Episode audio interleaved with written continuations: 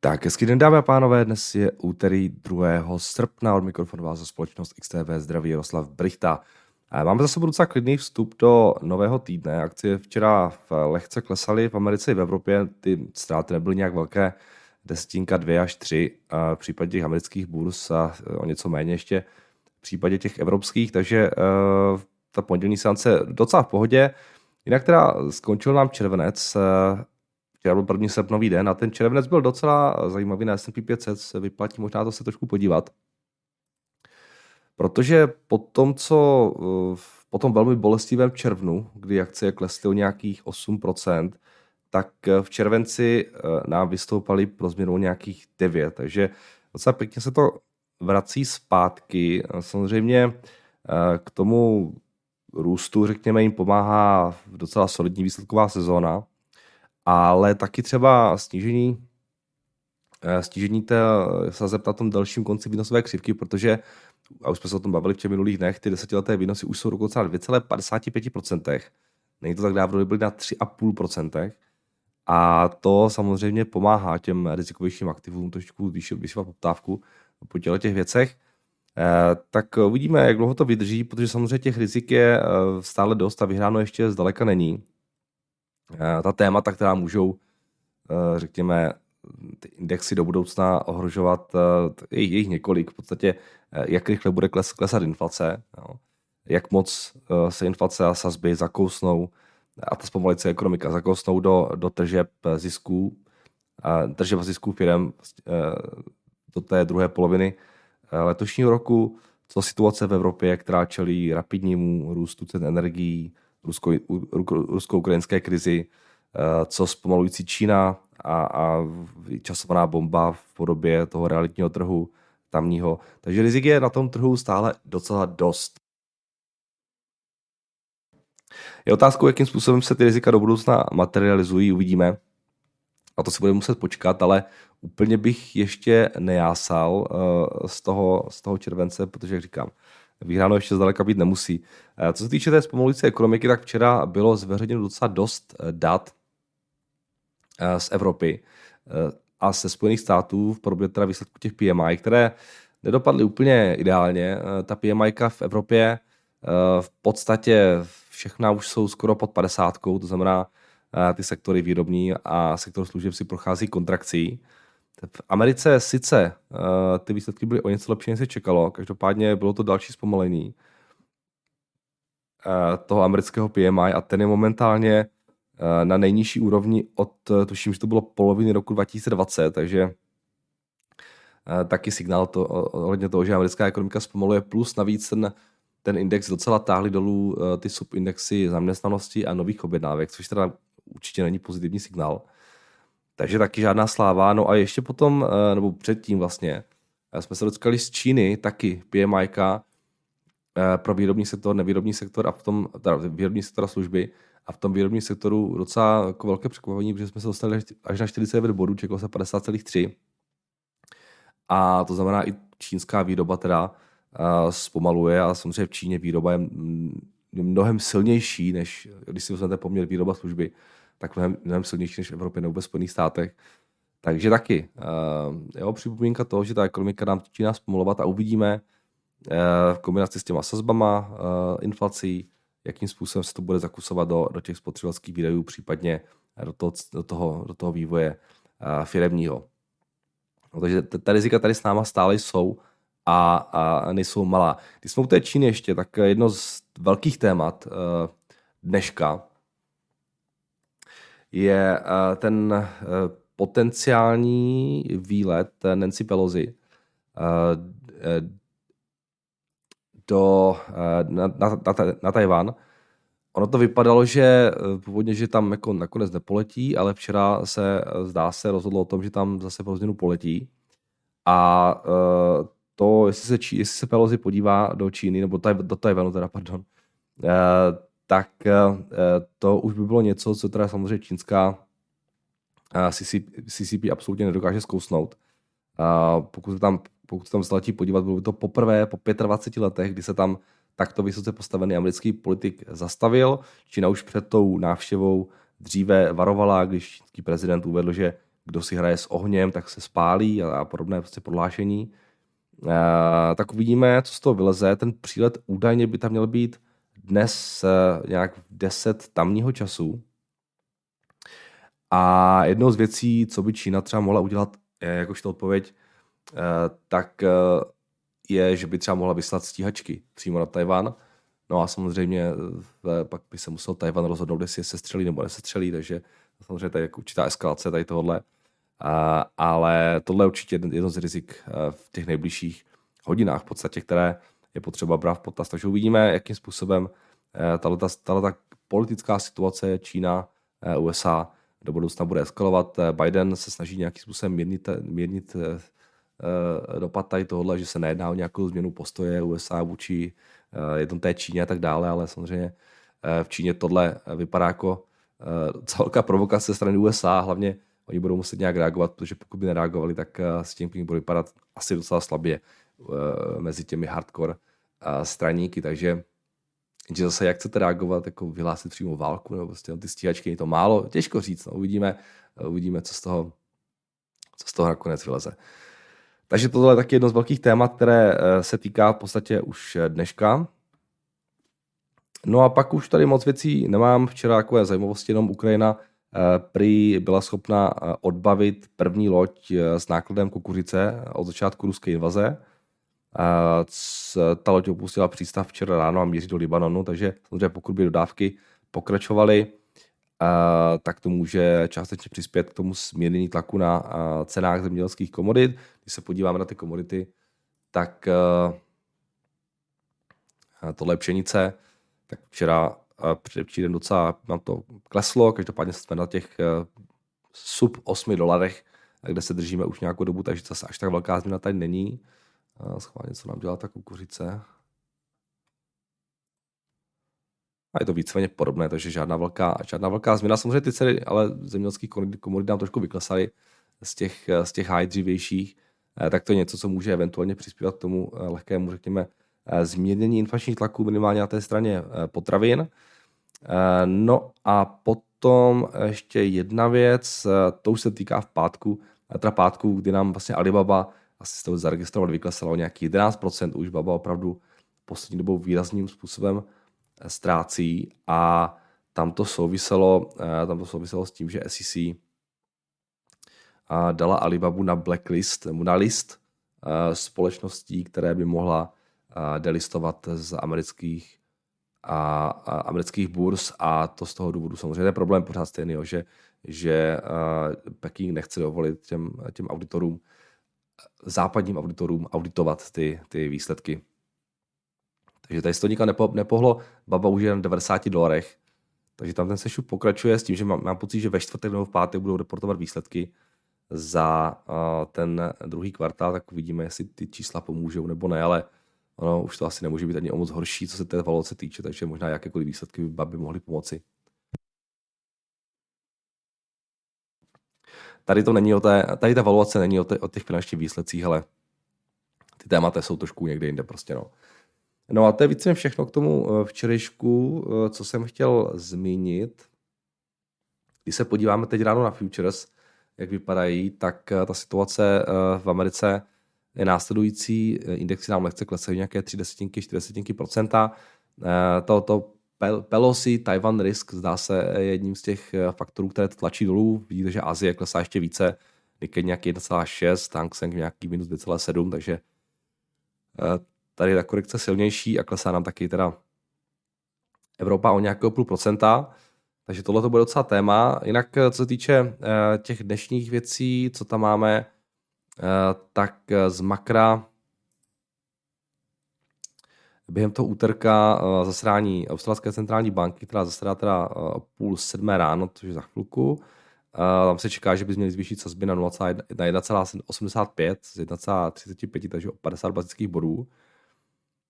A jinak žádné velké věci tam nejsou dnes v Evropě, v Americe potom Jolts, Jolts Job Report, potenciálně docela zajímavá věc, ale to je plus minus všechno. Plus samozřejmě ještě pokračuje výsledková sezóna a dnes tam máme z těch zajímavějších men třeba Uber, AMD, Caterpillar, PayPal, BP je tam, Oxy budou deportovat, JetBlue, SoFi a, a další, takže samozřejmě tohle bude taky jedno z věcí, které nás bude zajímat. To AMD, tam bude, to bude docela zajímavé, obzvlášť potom Intelu, který nedopadl nějak dobře. Uvidíme, jestli AMD pokračuje v té své úžasné výkonnosti, nebo i tady bylo nějaké zpomalení. Tak, pohled ještě na FX. Eh, za ten včerejšek eh, zase až tak velké změny ne, ne, nebyly. Eurodolar v podstatě stále kolem těch 1,02 se plácá, takže tady žádné velké změny. Eh, Libra nám trošku spevňuje 1,22 na páru s dolarem a z těch dalších měn. Japonec docela hezky v těch posledních, v tom posledním týdnu a půl možná, z nějakých 138 na 130. Samozřejmě ten růst japonského jenu není v podstatě vůbec o japonském jenu, ale je to o americkém dolaru a o tom, že klesá ten úrokový diferenciál mezi dolarem a jenem, tak jak jo, vyklesaly ty výnosy dluhopisové, tak jak se, řekněme, lehce snižují sázky na to další zvyšování sazeb, eventuálně na to, to opět na to pos, snižování posléze v tom příštím roce, tak samozřejmě, jak ten úrokový diferenciál klesá, tak Japonci se docela pěkně naří, takže ten se dostává na nějakých 130 jenů za dolar. No a další měl potom Kanaďan plus minus stabilní, Australan nám lehce roste, nebo Zaladian taky. Eh, kačka nějakých 24 eh, korun za dolar, takže tady taky žádné velké změny. Slabší dolar, eh, nižší sazby v Americe pomáhají zlatu, to je na 1775, takže jsme se trošku schopili a taky stříbru nějaký 20 dolarů 20 centů, takže tolik a tohle už jsou teda potom jenom ty indexy.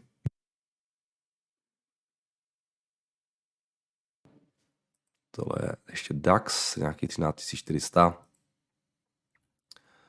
Bitcoin 22 800. Trošku nám klesnul z těch 24 tisíc. Ethereum nějakých 1500.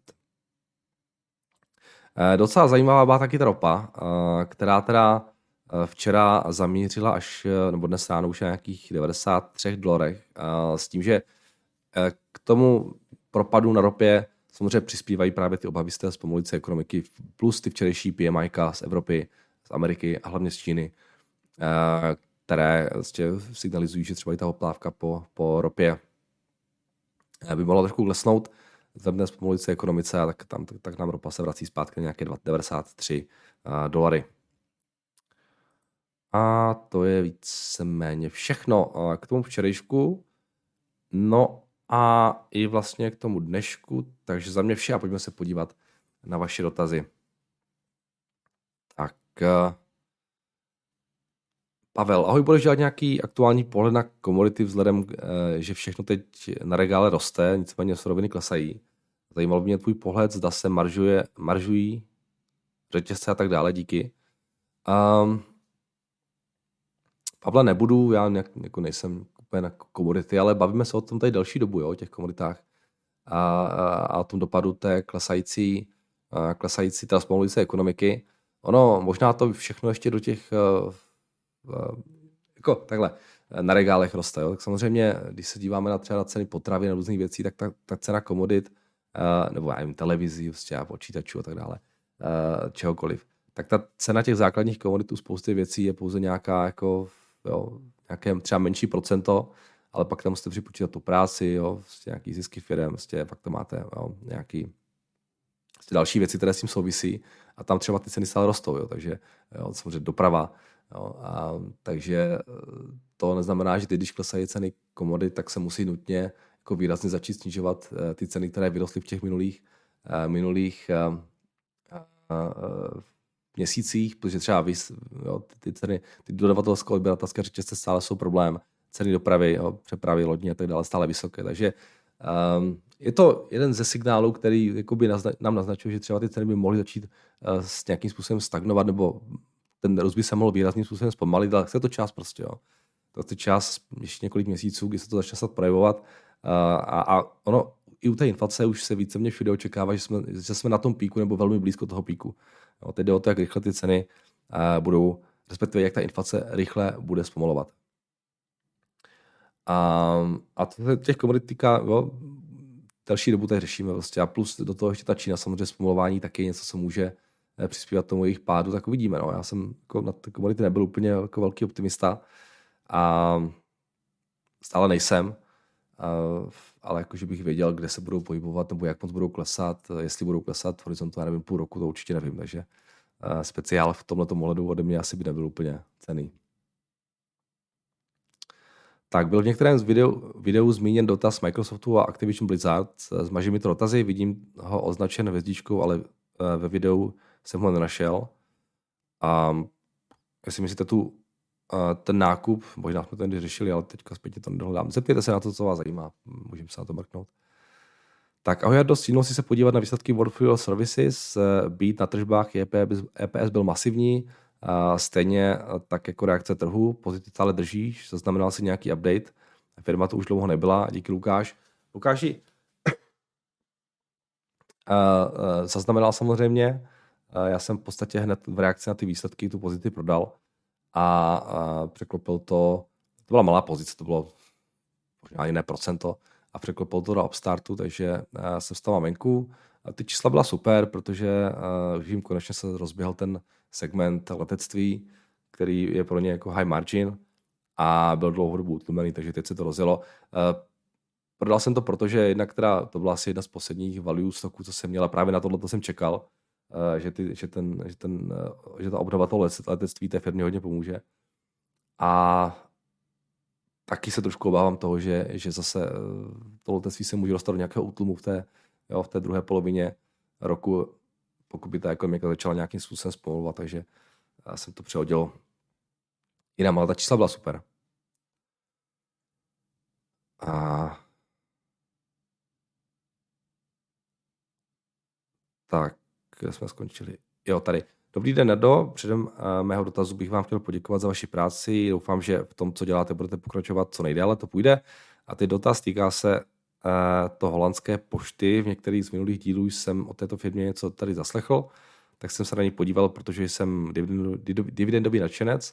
Docela mě zarazilo, že mají payout ratio skoro 170%. Zajímalo by mě, eh, proč to dle vašeho názoru dělají a kde se na, to berou peníze a jak dlouho jim to nakonec může vydržet. Předem díky za odpověď a hezký den, Daniel. Uh, Danieli, typnul bych, že měli prostě vyšší free cash flow než, než net income.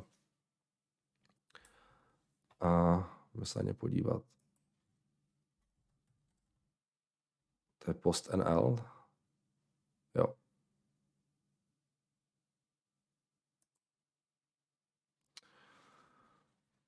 Jo, může se stát, že třeba mají z nějakého důvodu slabší net income, třeba, že tam může mít nějaký, jo, firma může mít nějaký odpis, a, ale to není cash item v podstatě ale free cash flow mají pořád silné a vyplatí to z toho free cash flow, takže to není zase nic až tak mimořádného, pokud je to třeba jako v jednom roce. A když se podíváme na ty výsledky roční, jo, net income tady mají uh, jo, 127 milionů a free cash flow mají 300, jo, takže oni to free cash flow mají uh, no, měli v tom, v tom roce vyšší, z nějakého důvodu, nevím prostě o co tam jde, protože jsem úplně tak nestudoval, Schválně se ještě podívám na gap, na gap výsledky, aby, aby tam nebyl nějaký rozdíl velký.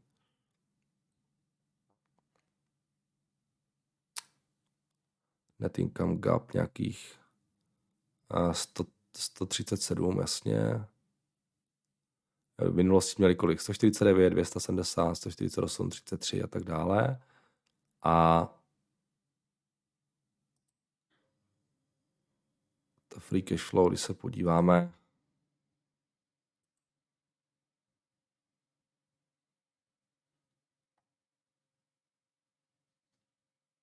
se pohybuje spíš, jo, někdy bylo nižší, tady to bylo kolem těch 170, 140, tady bylo 360 a když se mrtneme ještě na ty dividendy,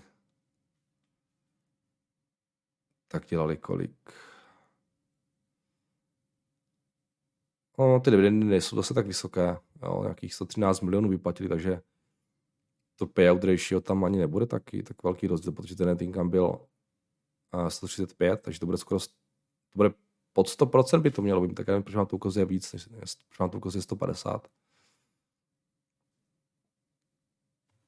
Každopádně zdá se, že nějakých těch 100, 30 a tak dále by asi měli být schopni vyprácet. Samozřejmě uvidíme, jak budou ty další roky jejich.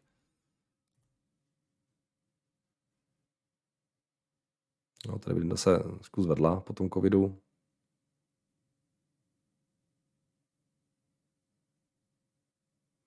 Ale mně se nedá, že by ten payout byl tak vysoký. Z čeho to berou?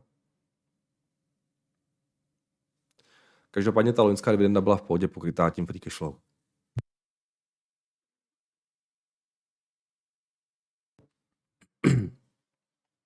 tak jdeme dál. Eh, zdravím Jardo, narazil jsem teď na zajímavý komentář na jeho Finance u Amazonu, kde tam jeden uživatel píše o tom, že jak analytici, kteří před earnings Amazon odepisovali, se hned po earnings baví o tom, jak to dopadlo a jak to vidí dále. Přitom většina z nich byla mimo a je to celkem komické, že práce analytika je v konečné fázi, jak předpověď počasí. Rozumím tomu, že je to extrémně náročné jen u toho, každý vypadá hrozně důležitě, ale bez disclaimeru ani ránu, tak jen taková úvaha, aby každý nezapomněl svůj selský rozum a dělal vlastní názor.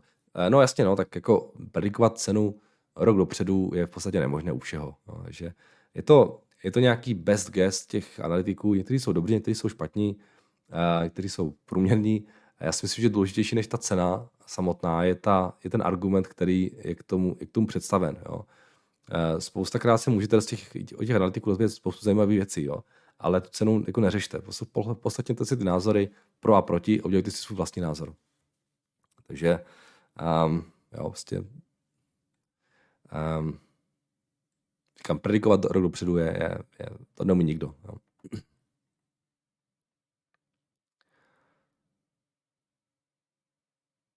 Tak, eh, Jado, vím, že vlastníte protiinflační dluhopisy Česká, ale jak se díváte na současné, za současné situace na investici do klasických státních dluhopisů? Eh, včera například 5,7 eh, kupon 24, rok 2024, díky za každé ráno. Libore, díval jsem se na ně nedávno, přemýšlel jsem o tom, ale nakonec jsem se rozhodl, že to kupovat nebudu, protože mi přijdou akce zajímavější. Jo? Já jsem tady si říkal, ono v podstatě ty dluhopisy, že ty protiinflační, to je trošku něco jiného, to byl fakt jako super, super deal. Ale uh, obecně dluhopisy za mě jsou dlouhodobě vždycky horší než akcie. Jo. Když jsou ty výnosy vysoko, tak jsou vysoko z nějakého dobrého důvodu a pravděpodobně v situaci, kdy ty výnosy jsou vysoko, uh, taky ty trhy si budou procházet nějakou korekcí, což se právě teď děje. Jo. Takže uh, na nějakou krátkodobou spekulaci možná, že to já nedělám, a proto já v podstatě asi vždycky budu volit uh, akcie před bondy. Jo. Takže jsem to zase zavrhnul. Ale jako nějaká konzervativní, ale to je zase pro mě, jako nějaká konzervativní investice třeba pro, já nevím, třeba rodiče nebo něco takového, tak to jo, to, to by mohlo dávat smysl. Jo. Uh, pokud jste prostě konzervativní typ, tak uh, proč ne? Jo? Samozřejmě pořád vám to požírá inflace, ale řekněme, že za předpokladu, že ta inflace se nějak normalizuje v těch nadcházejících pár let. A, a, a, a navíc je to rozhodně lepší, než držet peníze někde na bance. Jo. Pokud prostě, jo, to byl případ třeba i mých rodičů. Jo. Měli prostě peníze na bankovním účtu, tak se jim to všechno hodilo na, na, na ty protiinflační dluhopisy.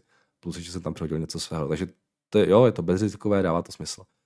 Ale uh, jinak pro mě to úplně smysl nedává, ale, ale někoho, kdo trošku větší konzerva, tak proč ne? Jo. Říkám, určitě lepší, než mít peníze někde na bankovním účtu.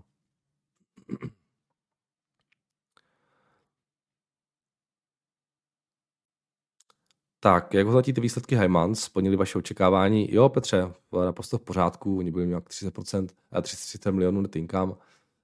Um, říkám, tam bylo nějaký, nějaký zisk, tam měli z toho um, rozpouštění rezerv toho uh, Wintraku, které vytvořili v tom minulém roce. Trošku jim zpomalila ta infra, ale oni to, oni to očekávali, protože ten loňský rok byl jako velmi silný, takže tam se žádné velké překvapení. Říkám, tohle, když budou dělat pořád, já jsem naprosto spokojený. Tak, eh, ahoj Jardo, po dlouhé době mě zaujala zde představená firma Evolution a jelikož jsem sám váš výhráč online pokru, tak vám k tomuto biznisu i blízko a vím o tom, že tyto živé hry eh, s reálnými osobami existují. Eh, čísla společnosti vypadají velice nadstandardně a také se mi líbí, že firma není sama o sobě kasino, ale pouze poskytuje lidi a live prostředí pro jednotlivé online kasína. Rizika tu jsou rozhodně regulace ze strany státu, není to tak že by mohli expandovat do jakéhokoliv státu. A další věc je konkurence. Nepřijde mi nějakou náročné si založit podobnou firmu a dělat to s menšími maržemi, nebo samotné kasino by si mohlo zaškolit lidi pronajmout prostory a následně tak firmu Evolution obejít, pokud jsem to správně pochopil. Nicméně přesto se mi společnost velice líbí a je jednoduchá na pochopení, takže zvažuji pro zatím menší pozici. Zkoumal si tuto společnost více do hloubky, případně našel si tam nějaký eh, vykřičníky. Eh, Michale, eh, zatím zatím jsem je neskoumal, protože já mám absolutně čas. Já jsem teďka s dětma na dovolené a jsem rád, že si tomu večer sednu, takže možná někdy v druhé půlce srpna budu zase v tom svém režimu, tak, tak se na to trošku podívám. A říkám, díval jsem se na to jenom tak jako letem světem, uh, jsem si ten článek, co tady doporučoval ten váš kolega. A uh, tam to docela dávalo smysl. Uh, co jsem tak jako první věc, co mi napadlo, tak uh, jestli jsem to správně pochopil, tak uh, samozřejmě oni už jsou docela dost velcí v tom trhu. Uh, takže možná ten, ten potenciál toho růstu není tak, tak velký do budoucna, jako byl v těch minulých letech. Samozřejmě nemůže to růst každý rok 50%, ale to by ani tak nevadilo, protože, protože ta, ta, ta value tam byla docela pěkná. Eh, potom úplně nemám jasno v té konkurenci, to si budu muset taky nějak nad tím zamyslet, ale říkám, zatím fakt zatím fakt uh, jsem to moc nestudoval, takže vy toho víte, vy to víte víte šá. Ale určitě se na ně podívám, jako ten biznis vypadal zajímavě, jak píšete to je jednoduché na pochopení. Eh, tak eh, proč ne, jenom prostě bohužel teď eh, nemám absolutně čas skoro na nic. Takže i proto nebyl včera ten komentář, protože já jsem jako včera to bylo trošku komplikované, takže říkám, až, až, až, se vrátím, až se vrátím do Česka. Tak jo, a tohle je teda všechno z YouTube a pojďme se podívat ještě na to dotazy, protože tady mám dva dotazy. Tak, ahoj Jado, asi e, mi to smazalo dotaz, tak píšu sem, koukám již delší dobu na akci Micron Technology, která je přední polovodičová společnost a je lídrem na trhu v, technologii DRAM a NAND. Firma má v tomto sektoru silnou konkurenci, ale přece jen se jedná o americkou společnost a vidím zde menší riziko investice, než kdybych investoval eh, do její konkurence například SK Hynix a TSMC, nebo Samsung, Intel a tak dále. Vím, že se jedná o cyklickou společnost, akcie nyní vyklesala a je cirka 36% od all time high. Začal jsem opatrně nakupovat eh, při ceně 54-55 a jsem připraven na další dokup a dlouhodobé držení. První čtvrtletí roku 2020 měli silné tržby, což by bylo způsobeno zvýšenou poptávkou, která nyní oslabuje. Management eh, ve výhledu na následující čtvrtletí oznámil, že prostředí poptávky v průmyslu zpovaluje a podniká kroky, aby zmínil růst nabídky ve fiskálním roce 2023. Může se prosím mrknout do terminálu, jaký výhled na další období pro tuto akci. Jsem přesvědčený, že je to jen dočasný jev a akci se bude do budoucna dařit. Přece jenom paměťové čipy budou do budoucna eh, potřeba všude, eh, počítače 5G, telefony, automobily a tak dále. A čím dál tím větší využití eh, nových technologií by mělo firmě prospívat. Tak díky za dotaz, Zdeňku. Podívat se na ně můžeme. Já se taky díval nedávno přemýšlel jsem o tom, že bych jako, já je mám v portfoliu, ale velmi malou pozici, že bych to trošku nakoupil, ale v momentě, kdy jsem se začal dívat, to začalo růst a uh, nějak jako úplně, uh, jsem to tak trošku zavrhnul potom. A hlavně, nebo ten hlavní důvod nebyl ani to, že to začalo růst, ale ten hlavní důvod byl v tom, že já tak nějak pořád uh, si myslím, že tak jak je to komoditní sektor, je to strašně cyklický u toho Micronu, Uh, tak já tak nějak pořád ještě očekávám to, že ty semiconductors budou víc zpomalovat. Možná jsem úplně mimo a pokud ne, tak mi to uteče, ale to nevadí, to, to, už, to by nebylo poprvé. Ale myslím si, že, že těch špatných zpráv ještě pár přicházet bude v nadcházejících století a že bych eventuálně ještě tu možnost mohl dost, dostat. Um, a říkám, pokud ne, tak jako v pohodě, to se nezblázním. Uh, Micron je zajímavá firma, taky se mi líbí. Když jsem si dělal tak jako, jako rešerži a srovnával jsem si to třeba s tím SK Hinks, což je velmi blízký konkurent, tak uh, i mi to vycházelo, když jsem se díval na ten třeba inventory turnover tak dále, takže jako op- operačně uh, to zahrají trošku lépe uh, než, než Hinks. A i to jsem tak četl, tak jako ta úroveň té výroby, technologie je trošku někde dál než, než ti Korejci. Takže oni tak jako lehce získávají market share a pravděpodobně by v tom mohli i nadále pokračovat. Takže z tohoto ohledu se mi to tak líbí. A, a, uh, ale je to teda samozřejmě jako velmi cyklická záležitost, takže když se podíváte uh, do, těch, do, do, do, do toho letošního roku, jak čeká se nějaký 9 miliard, od příštího roku nějakých 7,2, a to by mohlo být klidně výrazně víc, výrazně víc podle toho, jak se bude ten cyklus vyvíjet, potom nějakých 10. Tady zase Bloomberg tady očekává úplně jako, jako perfektní roky, samozřejmě tohle by takhle, takhle by to bylo, tak je to super, jo. Ale, ale víme, že čas od času oni dokážou jako výrazně zpomalit a, a ten zisk se v podstatě může jako téměř vypařit, jo, takže takže na tuhle bacha, oni vypadají velmi levně z hlediska toho multiplu, což je ale právě rovnou toho vysokou cykličností. Uh, což já hodnotím jako velmi pozitivně, protože investoři spíše se těm velmi cyklickým akcím vyhýbají. Uh, což já, když se investoři z nějakého takového důvodu investoři vyhýbají, tak mě to láká, uh, protože samozřejmě zajímá ten delší horizont a tam ta cykličnost se vyhladí a zůstat vám to, to nižší prémium. Takže nebo ta, jo, zůstane vám ta levnější akcie v podstatě. Jo. Takže to se mi docela líbí. Ale říkám, těžko říct, jak se to bude vyvíjet letos příští rok. Uvidíme, jak dopadnou ty výsledky, oni mám pocit, ještě nereportovali, že jo. A jo, oni mají, no ještě nereportovali. Takže uvidíme, jak, to, jak bude vypadat čísla, jak bude vypadat ten guidance, co udělá ta akcie. Um, ale za mě ta cena je přijde docela v pohodě. No. Takže proč ne? Já vám docela rozumím, taky jsem nad tím přemýšlel, nakonec jsem teda to nespustil, eh, ten další nákup, ale a taky jsem to tak jako... Trošku problém možná u nich jsou ty vysoké capexy, no. Oni jako budou hodně investovat, a, takže to free cashflow nebude tak vysoké. A, jo, než ten net income, ale zase se vám to do budoucna vrátí na odpisech. A pokud trošku zvolní ten cyklus investiční, tak by to free cashflow mělo jako výrazně narůst. Ale tohle je hold prostě kapitálově velmi intenzivní biznis, jako všechny tyhle ty, ten typ společností, takže s tím je potřeba počítat, že třeba těch nadcházejících letech eh, to free cash flow bude výrazně nižší než ten net income. No. Ale pokud pojedou takhle, jak pojedou, budou získávat market share, budou nejlepší, tak eh, by to neměl být nějaký jako zásadní problém.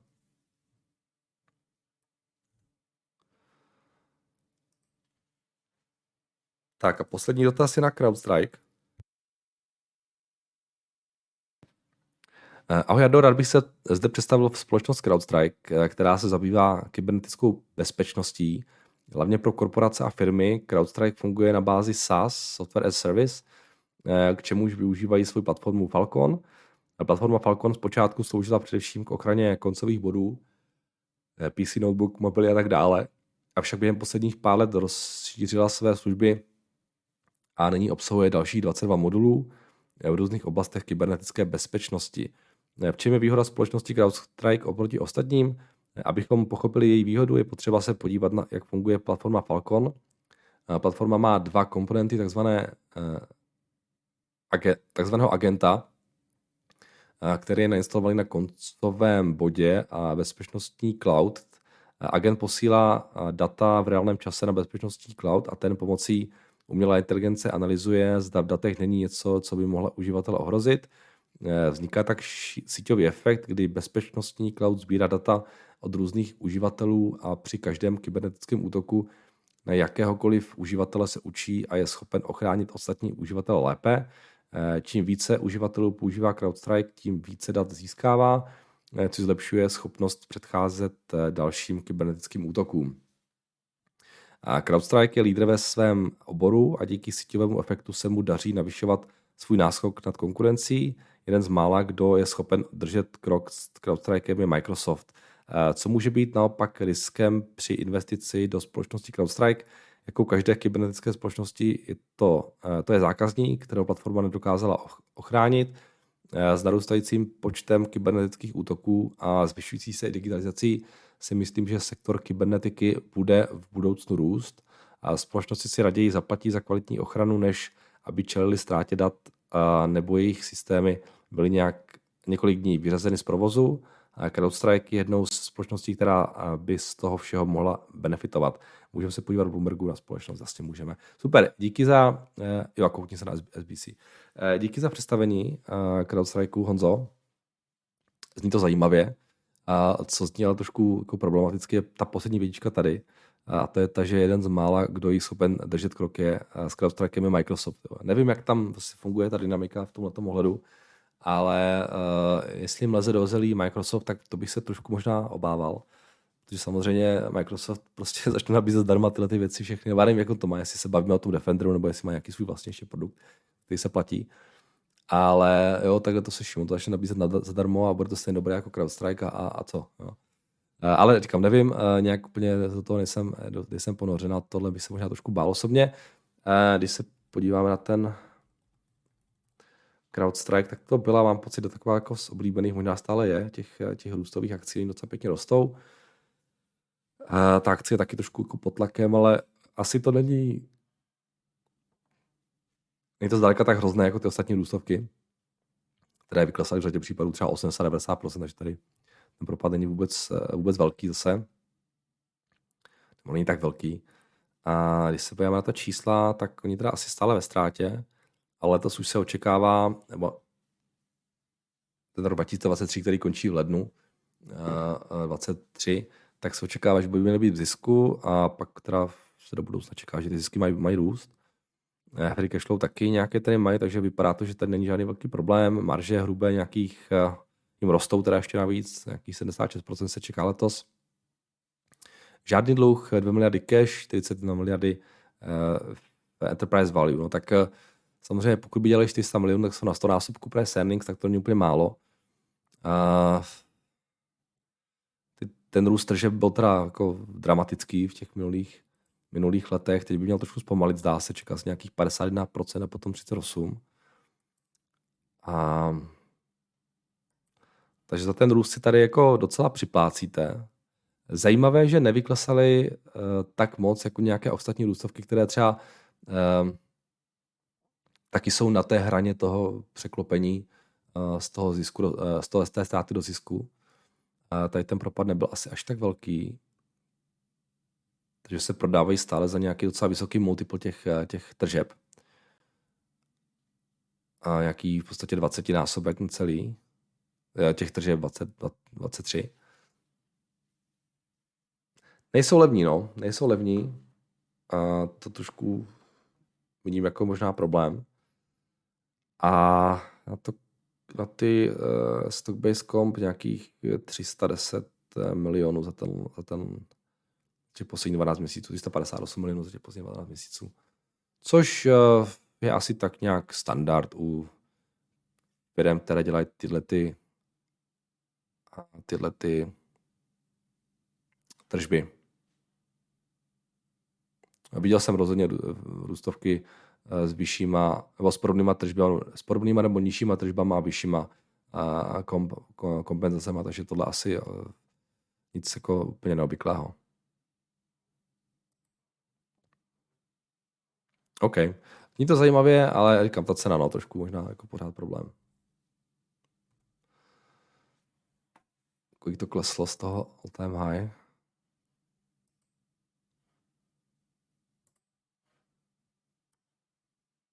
To je nějakých uvozovkách jenom nějakých 37%, což je docela zajímavé. Máme třeba takový Google, tak ten od toho all-time high klesl 23. No.